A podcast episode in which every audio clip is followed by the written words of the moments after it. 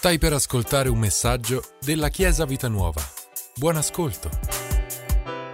È una domenica speciale perché eh, comunque stiamo riprendendo le varie attività ed è speciale perché abbiamo, con oggi rincominciamo anche quello che nella Chiesa viviamo abbastanza di frequente, cioè di avere ospiti che condividono qualcuno che condivide la parola con noi, ospiti, perché abbiamo sia Esther che Nico, e condividerà la parola Nico.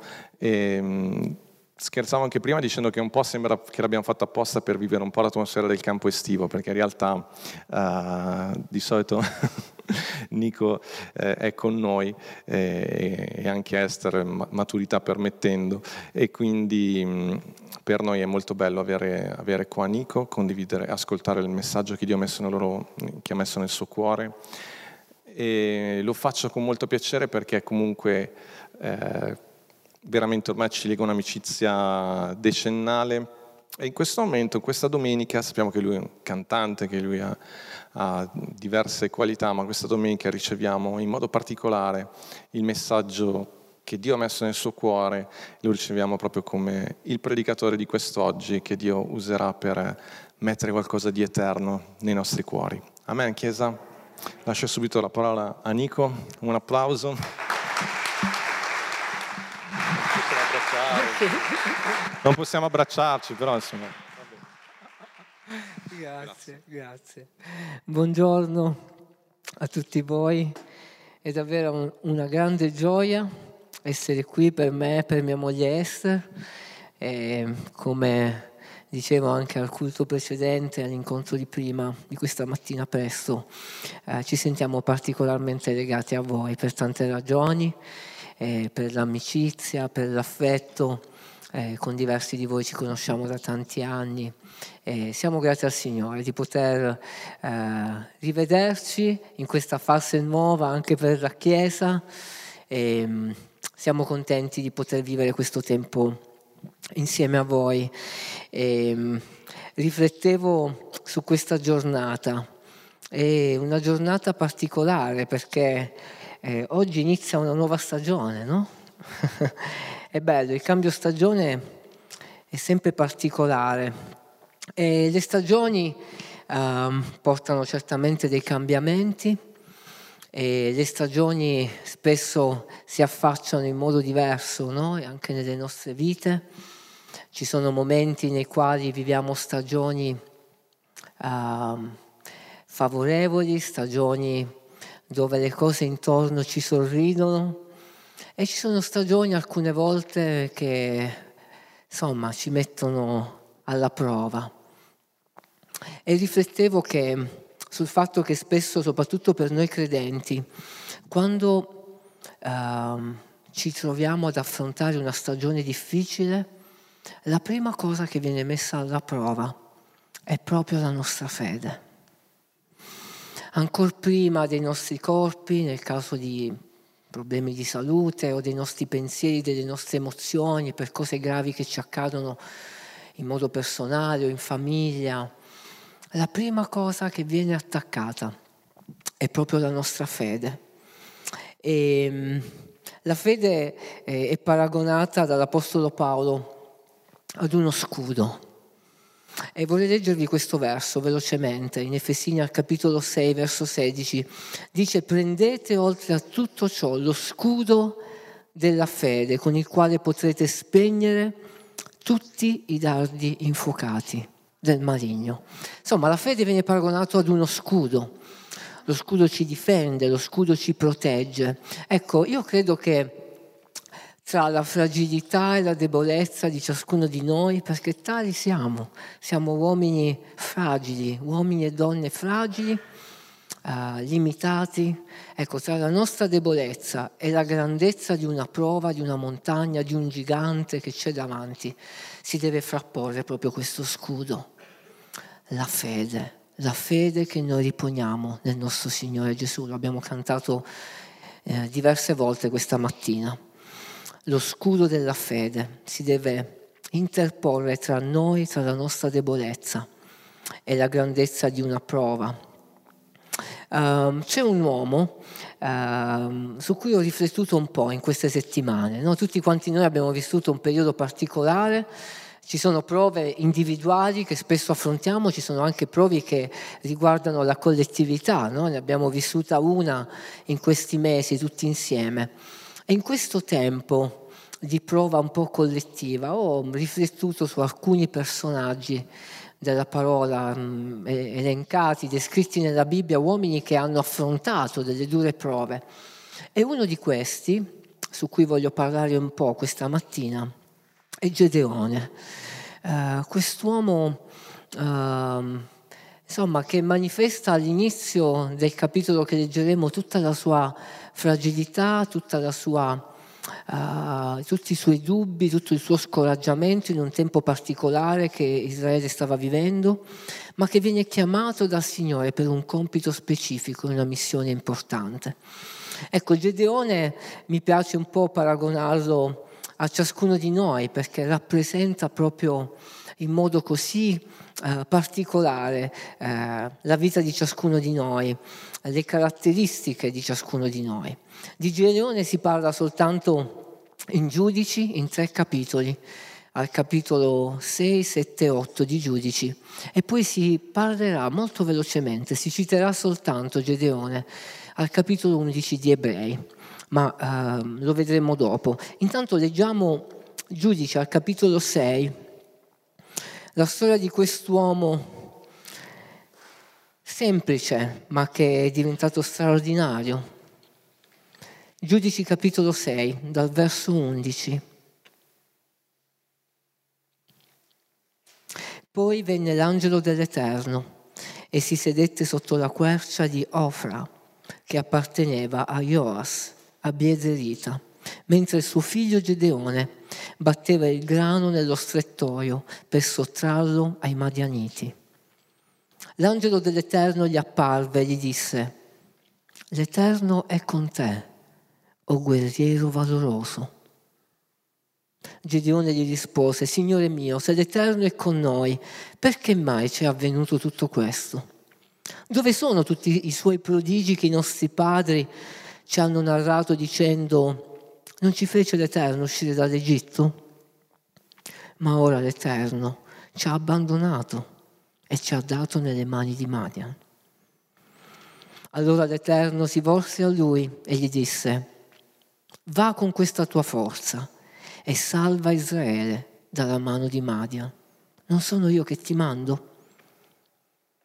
Egli gli rispose, oh mio Signore, come salverò Israele? Ecco, la mia famiglia è la più debole di Manasse e io sono il più piccolo della casa di mio padre. L'Eterno gli disse, ma io sarò con te e tu sconfiggerai i Madianiti come se fossero un uomo solo. Fino a qua. Insomma, Gedeone, questo ragazzo, quest'uomo molto semplice, eh, improvvisamente nella sua vita eh, vive un'esperienza spirituale incredibile. Il Signore si rivela a lui il Signore si presenta a lui perché aveva un piano, aveva un piano importante per quest'uomo e si presenta in un modo particolare. Solitamente quando qualcuno si presenta o quando il Signore chiama qualcuno, ci sono tanti esempi nella Bibbia, uh, uno chiama qualcuno per nome, cerca di attirare l'attenzione, chiamando per nome quella persona, eh, toccandolo, eh, oppure eh, chiamandolo col nome di suo padre. Insomma, il Signore avrebbe potuto chiamare Gedeone in tanti modi, ma la prima cosa che fa nel momento in cui si presenta a Gedeone è dirgli, l'Eterno è con te. Non è un, un bel modo, non sarebbe bello no? se ogni volta che il Signore si presenta a noi la prima cosa che ci ricorda è che Lui è con noi. Ecco, questo è un incoraggiamento. Il Signore si presenta a Gedeone che conosceva benissimo il cuore di quest'uomo, sapeva quanto quest'uomo era sofferente per lo Stato di Israele, che era sotto il dominio di questi Madianiti. La prima cosa che fa il Signore è fortificare la fede di Gedeone. Ecco, a proposito di scudo, io immagino Gedeone come un soldato scoraggiato che inizia ad abbassare lo scudo. Quando ci sentiamo un po' provati da una stagione difficile, ci sentiamo stanchi, non è vero? E lo scudo, insomma, non è uno strumento leggero immagino poi lo scudo di un tempo, doveva avere un suo peso. Ecco, quando immagino una persona scoraggiata, immagino una persona che inizia ad abbassare lo scudo. E quindi significa abbassare la fede, questo non dobbiamo permetterlo. E Gedeone stava abbassando il suo scudo già da tempo, era molto scoraggiato. E quindi il Signore lo incoraggia, ricordandogli una cosa alla base di tutto. Gedeone, io sono con te l'Eterno è con te. E questo il Signore te lo ricorda e ce lo ricorda sempre. Dio è con te. Punto. È una certezza, è una promessa. Lui non ci lascia e non ci abbandona mai. Non c'è da discutere. Dio è con noi sempre. Dio è con noi, Gesù è con noi sulla barca. E poi lo chiama guerriero valoroso. Non è curiosa questa descrizione? È come se Dio volesse sottolineare la caratteristica principale di Gedeone. Guerriero valoroso. Ora noi non conosciamo la storia di Gedeone prima di questo capitolo, non sappiamo bene che cosa abbia fatto, ma da quello che leggiamo appare chiaro che tutto era Gedeone, tranne che un guerriero valoroso. Ci viene descritto come un uomo pieno di dubbi, un uomo sfiduciato, un uomo che non vedeva più futuro per il suo popolo. Eppure il Signore lo chiama guerriero valoroso. E ho pensato, Signore, tu hai chiamato Gedeone esattamente come tu lo vedevi. Il Signore ti chiama esattamente come Lui ti vede.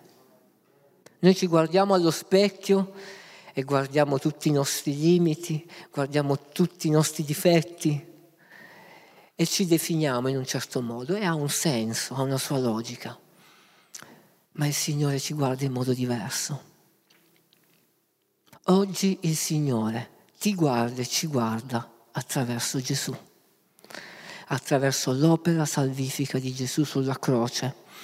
E quindi sono due le cose che dobbiamo ricordarci sempre quando ci troviamo davanti ad una grande prova che si presenta come una sfida, come una guerra da affrontare, che Dio è sempre con noi e che in Cristo Gesù noi siamo sempre più che vincitori, sempre, non dobbiamo mai dubitarlo.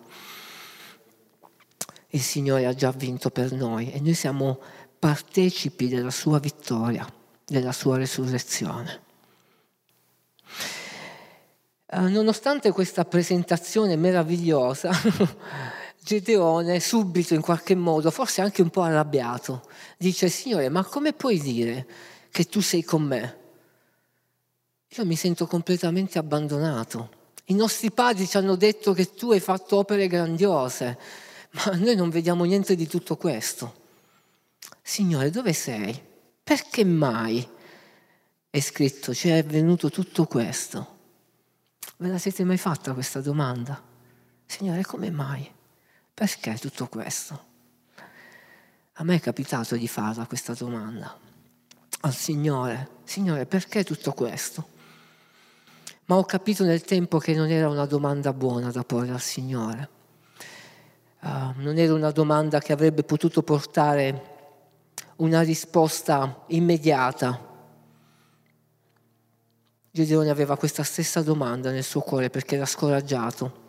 E allora il Signore come gli risponde? Al verso 14 il Signore gli dice, va con questa tua forza Gedeone, salva Israele. E poi sottolinea una cosa importante, non sono io che ti mando, non sono io che ti mando. Alcune volte quando ci troviamo ad affrontare delle sfide molto grandi, Gedeone aveva davanti una sfida enorme, quella di affrontare un nemico molto più forte di lui. alcune volte sentiamo no, di essere così tanto responsabili davanti ad una sfida che uh, ci scoraggiamo perché cogliamo tutto il nostro limite davanti a un avversario così potente. Ma se impariamo a comprendere che il Signore è con noi e che davanti a delle sfide importanti è il Signore che ci manda, è il Signore che ci spinge, è il Signore che ci supporta, è il Signore che si prende la responsabilità, inizieremo a sentirci meno gravosi. Insomma, il Signore stava incoraggiando Gedeone a non sentirsi troppo responsabile di questa chiamata, di questo mandato, perché era lui che lo stava mandando, il Signore. E quindi la piena responsabilità spetta a lui. E all'inizio è curioso perché lui gli dice, non ti preoccupare, va con questa forza che hai. Poco importa quanto la tua forza sia importante o meno, famosa o no, rilevante o meno va, perché ti mando io. Sono io che ti mando, dice il Signore. Um, Gedeone era un uomo particolarmente scoraggiato, ma il Signore è stato molto, molto paziente con lui. Quante volte il Signore è paziente con noi? La storia di Israele ci racconta la pazienza di Dio, no? che ha avuto con il suo popolo, che ha avuto con la sua Chiesa e che continua ad avere oggi con noi. Signore paziente. Lui è misericordioso e paziente. Lui è stato con Gedeone perché credeva fermamente in quest'uomo. È stato paziente perché nonostante questo grande incoraggiamento, Gedeone che cosa fa? Inizia ad adottare la strategia di nascondersi dietro i suoi limiti. E gli dice, Signore, ma sei proprio sicuro? Sei proprio sicuro che devo essere io ad affrontare questa dura guerra? Ma non lo sai che io sono appartenente alla famiglia più debole di tutta la tribù? E non solo. Di questa famiglia più debole di tutta la tribù io sono l'ultimo dei figli Insomma, Signore, ma hai capito che stai chiamando l'ultimo degli ultimi? Come se volesse insegnare qualcosa al Signore, no? E, ehm, I limiti. Um, ho riflettuto tanto sui limiti in uh, questo ultimo tempo della mia vita, no? conoscete un po' la mia storia. E davanti a dei limiti proprio anche fisici importanti che ho, ho affrontato, um, ho realizzato uh, alla luce proprio di un percorso che il Signore mi ha fatto fare proprio nell'intimo no, del cuore, che prendere consapevolezza dei nostri limiti non è sbagliato. Prendere consapevolezza che siamo limitati non è sbagliato. Ciò che è sbagliato è farci limitare dai nostri limiti. Questo è sbagliato. Gedeone era così fortemente limitato dalla consapevolezza dei suoi limiti che non riusciva a guardare oltre. Non riusciva a guardare oltre. E allora il Signore lo incoraggia a guardare oltre. In che modo? Dicendogli con pazienza, Gedeone, io sarò con te, io sarò con te. E tu sconfiggerai i Madianiti, sentite qui, come se fossero un uomo solo. Insomma, il Signore stava incoraggiando Gedeone a guardare oltre i propri limiti, perché oltre quei limiti avrebbe visto la grandezza di Dio. La grandezza di Dio ha una caratteristica molto bella, che ridimensiona tutto il resto. Dio è così grande che ridimensiona la cosa più grande che pensi. E alcune volte ci sono dei giganti che sono, dal nostro punto di vista, molto grandi, e lo sono, anche obiettivamente parlando ma quando inizi a vedere tutto dalla prospettiva della grandezza di Dio, tutto si ridimensiona.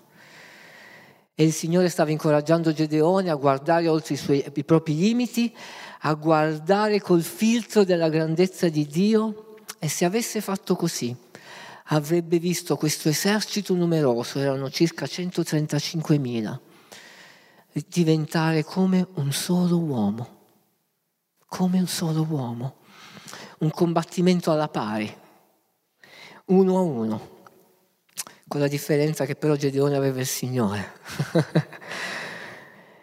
Insomma, Gedeone viene un po' incoraggiato dalle parole del Signore, però lui voleva conferme Aveva tanta paura questo ragazzo, quest'uomo.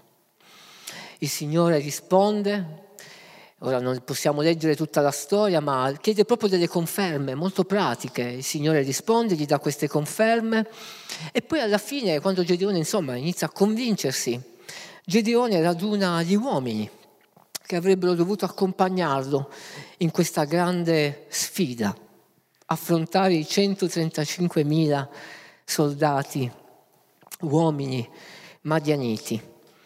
E sapete quanti uomini riesce a riunire uh, Gedeone?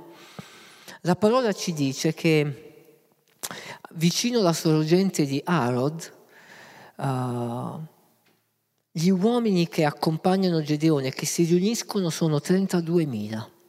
32.000 uomini contro 135.000. Insomma, pare evidente che c'è una sproporzione importante, no?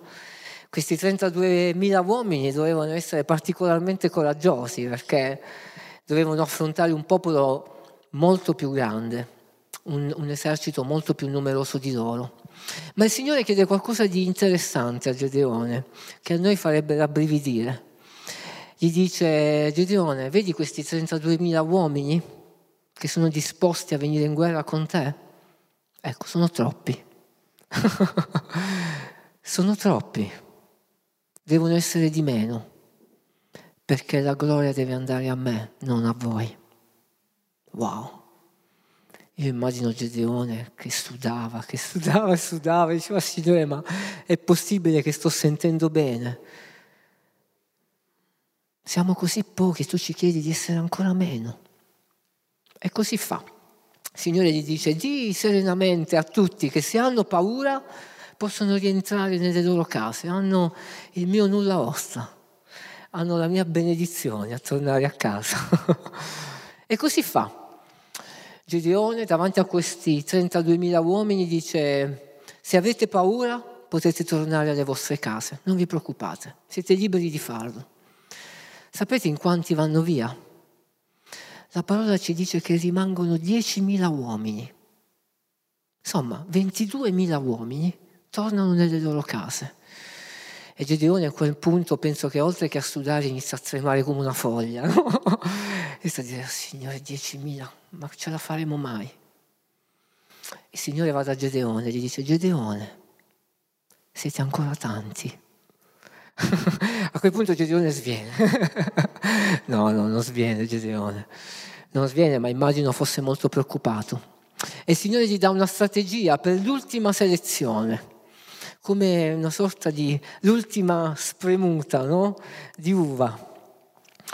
Gli dice tutti coloro, tutti quegli uomini che a questa sorgente dove erano in quel momento, non, per bere non si inchineranno e eh, berranno eh, porgendo la loro mano verso la bocca, quelli sono gli uomini adatti per essere eh, il tuo esercito contro i Madianiti.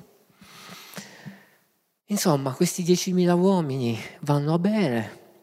Sapete quanti ne rimangono che non si inginocchiano e bevono in questo modo? Ne rimangono 300. 300 uomini contro 135.000. Insomma, facendo un calcolo molto semplice, la proporzione è di un uomo ogni 450. Pensate un po'. Insomma, sulla carta, logicamente parlando, ogni uomo guidato da Gedeone avrebbe dovuto uccidere 450 soldati, nemici, insomma. Pare evidente che la sproporzione è notevole e che la sconfitta era quasi certa sulla carta. Gedeone aveva paura, sta proprio scritto che Gedeone aveva paura e il Signore comprende questa sua paura e gli dice va bene, non ti preoccupare, io sono con te, te lo ricordo, ma accostati, avvicinati all'accampamento nemico e vedrai che lì troverai qualcuno che ti incoraggerà. E così accade. Gedeone si avvicina, un uomo che non conosceva, gli riferisce un sogno che aveva fatto.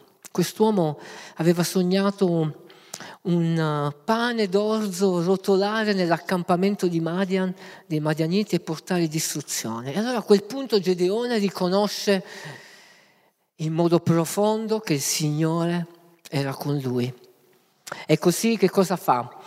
Uh, uh, incoraggia questi 300 uomini a, ad attaccare di notte l'accampamento dei Madianiti, si, si dividono in tre schiere, 100 per ogni schiera. Gedeone era a capo di una di queste, di queste schiere e, e dice a tutti loro, Fate esattamente quello che farò io quando saremo vicini all'accampamento.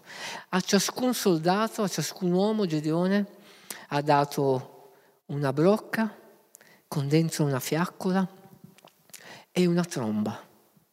Ora, insomma, certamente non è proprio eh, una delle strategie belliche migliori andare in guerra nonostante con una sproporzione di numero incredibile, ma senza neanche una spada, una lancia, non so, un, una fionda, con una brocca, con dentro una, una fiaccola e una tromba. Va bene, fanno così. Gedeone rompe questa brocca a terra, tutti lo seguono, tutti fanno la stessa cosa. La parola ci dice che questi uomini con una mano, con la mano sinistra avevano la fiaccola accesa e con la mano destra avevano una tromba e iniziano a suonare. E sapete cosa accade? Accade che l'esercito nemico uh, entra nel panico più totale e si sente così disorientato da quello che sta accadendo che io immagino nel buio della notte, sguainando la spada, cercando in qualche modo direzione, hanno iniziato a farsi del male, hanno iniziato ad uccidersi l'un l'altro e una buona parte di questo esercito inizia a scappare. Insomma, questi 300 uomini guidati da Gedeone, quest'uomo così impaurito all'inizio, ma così rinvigorito nella fede attraverso quello che Dio gli ha dato e gli ha detto, vincono questa grande sfida. Ora vorrei spendere due parole su questa strategia di guerra, chiamiamola così. Le brocche. Le brocche, una fiaccola, una tromba, sono oggetti particolari. Io vorrei cogliere qualche piccolo semplice principio da questi oggetti. Uh, la brocca. La brocca mi fa pensare, mi fa venire alla mente un verso che Paolo scrive alla Chiesa a Corinto, e in 2 Corinzi capitolo 4, verso 7. Lui dice e scrive, ma noi abbiamo questo tesoro in vasi di terra affinché questa grande potenza sia attribuita a Dio e non a noi. Esattamente come voleva il Signore per Gedeone. Andate, 300 va bene, la gloria deve andare a me, non a voi. Che cosa sono questi vasi di terra di cui anche l'Apostolo Paolo parla? Sono le nostre vite, semplici nella loro esteriorità. Siamo semplici vasi di terra ma la particolarità di ciascuno di noi non sta soltanto nel fatto che Dio ci ha creati e ci ha creati in un modo straordinario, ma sta soprattutto in ciò che noi, semplici vasi, conteniamo. E noi credenti che abbiamo dato la nostra vita al Signore, che cosa conteniamo? Conteniamo lo Spirito di Dio, conteniamo la Sua parola. Ecco, questi vasi di terra contengono questo tesoro.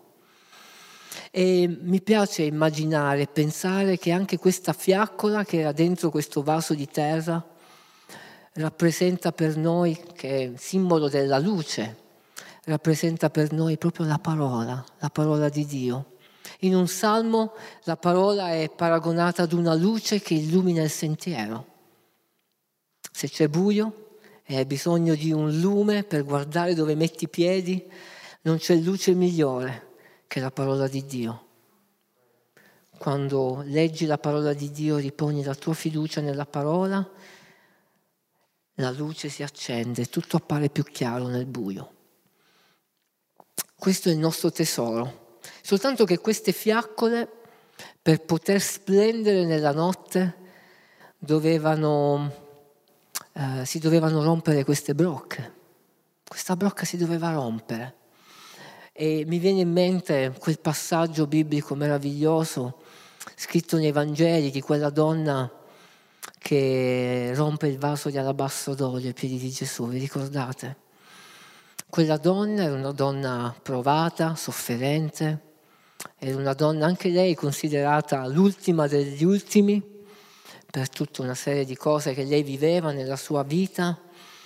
Ma questa donna quando incontra Gesù decide di andare dal maestro, di rompere quel vaso di alabastro d'olio prezioso per offrire al Signore il meglio di ciò che lei aveva. Era la sua offerta, la sua migliore offerta.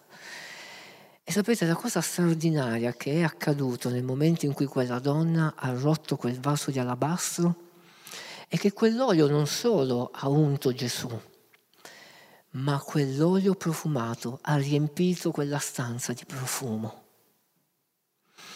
E l'unico modo per sentire quel profumo, l'unica strada percorribile era che quel vaso fosse rotto. Ecco, le nostre vite, queste, questi vasi di terra, rotti per il Signore, spese per il Signore, dedicate al Signore come un'offerta che sale davanti al trono di Dio, sprigionano questo profumo e portano la luce. Noi siamo portatori della luce di Dio attraverso le nostre semplici vite. Ecco, uh, la fiaccola nella mano sinistra e la tromba nella mano destra. Che strategia particolare. Mi è venuto in mente un verso in un salmo. Questo salmo dice, Salmo 149, verso 6, abbiano in bocca le lodi di Dio e una spada a due tagli in mano. Ecco, io credo che se la fiaccola simboleggia la parola di Dio che è luce, questa tromba che è segno di lode, di grido di trionfo, grido di vittoria, grido di ringraziamento, rappresenta la nostra attitudine di lode, di ringraziamento. Ecco, qui il salmista sta proprio dicendo e sottolineando questa caratteristica di questi uomini che ha, hanno la lode nella loro bocca, ma che hanno anche la spada, la parola nella loro mano. Mi piace molto questa immagine. Io credo che ogni credente, e in particolar modo un credente che sta vivendo un tempo di prova, un tempo di guerra, ecco, debba essere eh, immaginato esattamente così, con una mano la parola del Signore, la Bibbia. Questa è un'arma così potente è la nostra arma. Io e mia moglie quando abbiamo dovuto affrontare questa prova durissima che è durata per tanto tempo, che ha colpito il mio corpo ma inevitabilmente ha colpito tanti aspetti della nostra vita, lo sapete bene. Uh, abbiamo uh, volontariamente e anche involontariamente trovato rifugio nella parola di Dio um, trovare rifugio nella parola è un passo ancora più profondo che semplicemente leggerla e meditarla, che è alla base. Dobbiamo leggere e meditare la parola di Dio, ma imparare a rifugiarsi nella parola di Dio significa imparare a credere senza alcun dubbio che ogni promessa scritta in questo libro è una promessa certa, che tutto quello che il Signore ci ha lasciato attraverso questo libro è verità e che il Signore è fedele sempre, lo abbiamo cantato. Le sue promesse, sta scritto nella sua parola, sono sì e amen. E noi dobbiamo crederci e basta. Quando facciamo questo e quindi iniziamo a sollevare lo scudo della fede, accade qualcosa di straordinario. Accade che una pace soprannaturale, la pace di Dio, che è soprannaturale, entra nei nostri cuori. Io ricordo che io ed Esther abbiamo ricevuto diverse, diversi messaggi portatori di pace. Eh, ad esempio il medico che eh, ti presenta il quadro clinico e ti incoraggia a essere fiducioso o sapere di essere nelle mani di un medico bravo o il fratello che ti abbraccia, la famiglia che ti sostiene, sono tutti elementi importanti che costruiscono pace in te. Ma vi assicuro che quando entra la pace del Signore, comprendi che la pace del Signore è proprio un altro livello, è un'altra cosa. È una pace che ti ristora veramente è una pace che ti porta non solo ad alzare lo scudo, ma ad abbandonarti totalmente nelle mani di Dio, perché riconosci in Lui l'unico Signore, l'unico che può e ha sotto controllo ogni cosa. E quindi da una mano la fiaccola e dall'altro la tromba, la lode, il ringraziamento. Quanto è importante quanto è importante avere un cuore sempre grato a Dio. Perché è importante? Perché il ringraziamento non solo è la nostra forma di offerta al Signore, al Signore piace ascoltare la lode dei suoi figli, in particolar modo quando sono nella prova, perché è un atto di fede, ma il ringraziamento offerto a Dio appunto è qualcosa che a Dio piace, ma è qualcosa anche che torna in qualche modo indietro anche a noi, perché fortifica la nostra fede. È come se ricordiamo a noi stessi che dobbiamo continuare a ringraziare il Signore in fede, anche se le cose intorno non le vediamo ancora come vorremmo. Insomma, questi uomini hanno suonato la tromba, ancora non era accaduto nulla. Non hanno suonato la tromba per dichiarare la loro vittoria, hanno suonato la tromba in fede, sapendo che l'Eterno era con loro. E così è accaduto. La fiaccola e la tromba. La storia prosegue. Vi dicevo che una parte di questo esercito nemico è riuscito a scappare insieme ai loro due re. La parola ci dice che questi soldati erano veramente stanchi ma non si sono arresi, hanno continuato la loro corsa perché dovevano portare a compimento questo grande mandato, questa grande missione di distruggere totalmente questi, questo esercito nemico. E così, insomma, il percorso è un po' lungo, ma arrivano davanti a questi due eh, re. Eh, pensate che Durante questo viaggio eh, la storia ci racconta che Gedeone e i suoi uomini hanno provato a chiedere aiuto anche a delle popolazioni che hanno incontrato durante questo viaggio perché erano stanche, avevano bisogno di cibo, di acqua, di ristoro, ma tutti si sono rifiutati di aiutarli. Eh, alcune volte capita di sentirci un po' soli nei nostri viaggi, no? Uh, sembra quasi che intorno nessuno si stia accorgendo della nostra sofferenza, ma quei 300 insieme a Gedeone si sono uniti sapendo che il Signore era con loro. Mi viene in mente proprio l'immagine della Chiesa, no? che si unisce alcune volte anche intorno solo a una persona che soffre e affrontano il nemico insieme. Quale grande privilegio abbiamo. La parola di Dio da un lato, la lode, il ringraziamento dall'altro e questo, questa famiglia, la Chiesa, che lotta con noi, ci sostiene, che segue una visione che Dio ci ha dato e si unisce a chi affronta una sfida difficile. Nonostante la loro solitudine, riescono comunque ad arrivare a questi due re e a questi 15.000 uomini rimasti. Erano comunque tanti, ma riescono a vincere. E quando Gedeone si trova davanti a questi due re, è scritto in Giudici al capitolo 8, verso 18, che Gedeone disse a questi uomini, a Zeba e a Salmunna, questi due re, com'erano gli uomini che avete ucciso sul Tabor? Quelli risposero, erano come te. Ognuno di essi aveva l'aspetto di un figlio di re. Wow.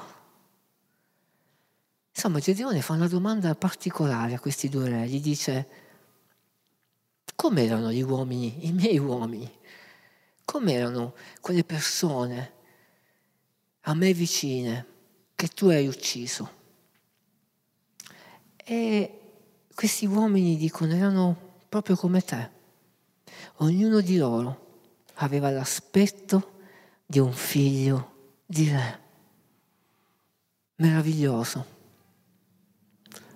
Prima il pastore Fabio ha detto che un re pensa da re.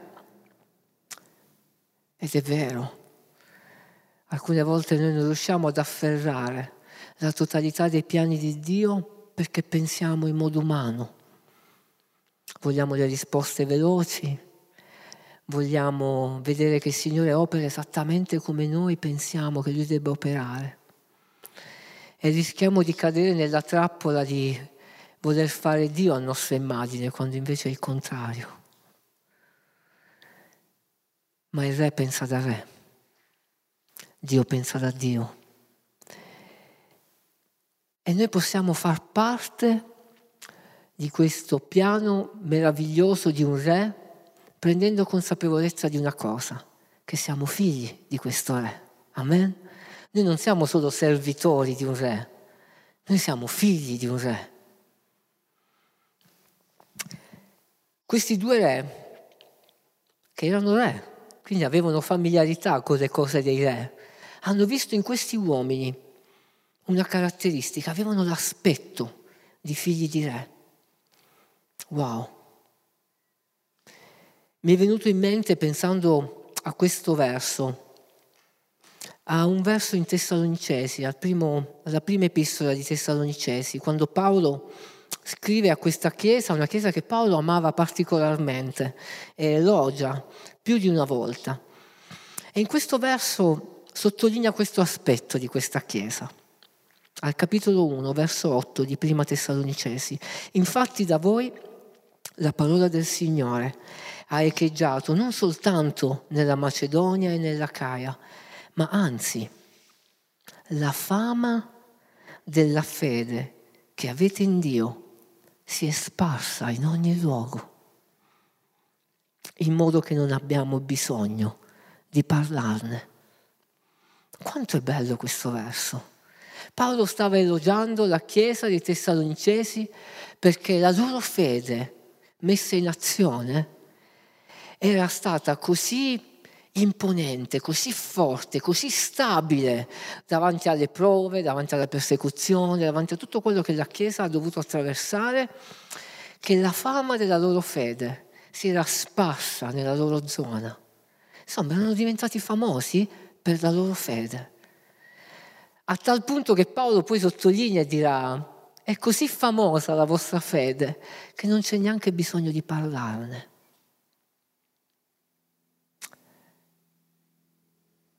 Si vede che siete uomini di fede, voleva dire Paolo. È un po' come quei due re. Si vede che siete figli di re. Quanto quanto è bello poter non solo prendere consapevolezza di essere figli di Re e quindi sentirci rafforzati nella nostra fede, ma quanto è bello che gli altri possano vedere in noi dei figli di Re. Amen?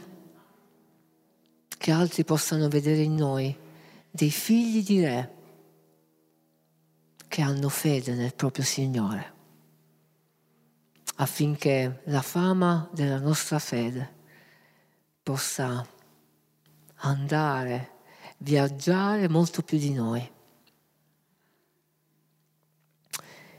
E io prego che nella mia vita, nella vostra singolarmente, ma anche nella vostra come Chiesa qui a Cocchio, la nostra, la vostra fama nella fede possa arrivare a tanti e tanti possano riconoscere che siete figli di Re, che c'è qualcosa di speciale.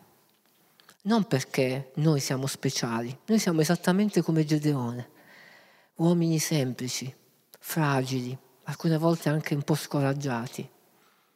Siamo vasi di terra ma c'è un tesoro dentro di te, dentro di me, dentro di noi.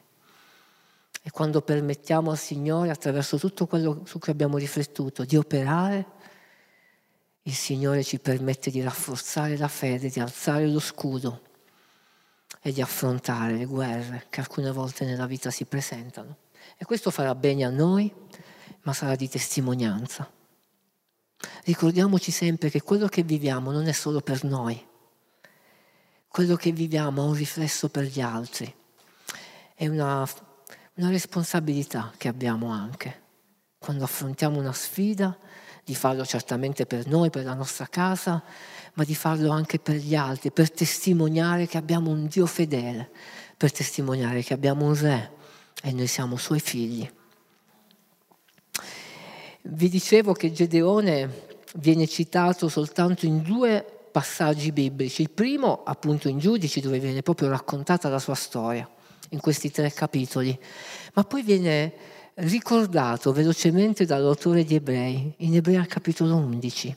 È il capitolo della fede, è un capitolo bellissimo dell'epistola di Ebrei, dove l'autore elenca alcuni uomini e alcune donne che si sono contraddistinti per la loro fede a tal punto che gli pone come modello, come esempio.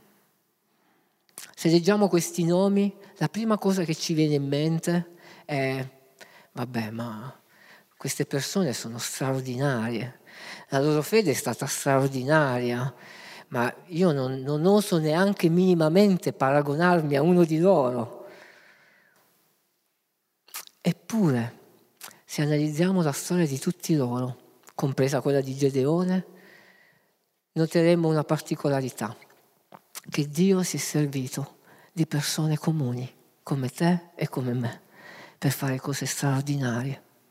E quindi mi piace pensare che questo libro è un libro nella storia, sempre aperto, come se il Signore nel suo cuore, nel suo, uh, nella sua dimensione infinita, eh, continuasse ad elencare in questo capitolo uomini e donne che si contraddistinguono per la loro fede, uomini e donne che permettono così tanto a Dio di operare che la sua grandezza viene esaltata, perché quello che Dio vuole, come ha detto Gedeone, è che lui venga esaltato. Da tutta questa storia, alla fine, il Signore deve essere esaltato. E quindi ti incoraggio, incoraggio me, incoraggio voi a sentirvi potenzialmente parte di quell'elenco. Amen. Eh, ma la mia fede è troppo fragile. Lavoraci su. Lavoraci su. Il Signore ci ha dato delle armi. Alcune volte il nostro braccio è stanco per alzare questo scudo. Rafforziamolo. Spetta anche a noi lavorare. E sicuramente il Signore ti darà grazia, mi darà grazia, ci darà grazia di diventare un esempio per qualcuno, per qualcuno che è vicino a noi, per qualcuno che sta aspettando proprio di prendere esempio da te, per avvicinarsi al Signore, per credere, per credere, per alzare lo scudo della fede. Amen. Ti incoraggio, ti incoraggio, ti incoraggio a essere come Gedeone, un uomo semplice, ma un uomo che ha visto cose gloriose, perché ha deciso, nonostante la sua testardaggine, di aggrapparsi al Signore e di affrontare un grande nemico con pochi uomini, con una torcia e una tromba nella sua mano. Amen. Amen. Dio ci benedica. Amen. Amen. Grazie per averci ascoltato. Rimani aggiornato attraverso i nostri canali social. Ci trovi su Facebook, Instagram, Spotify e sul sito www.chiesavitanuova.org.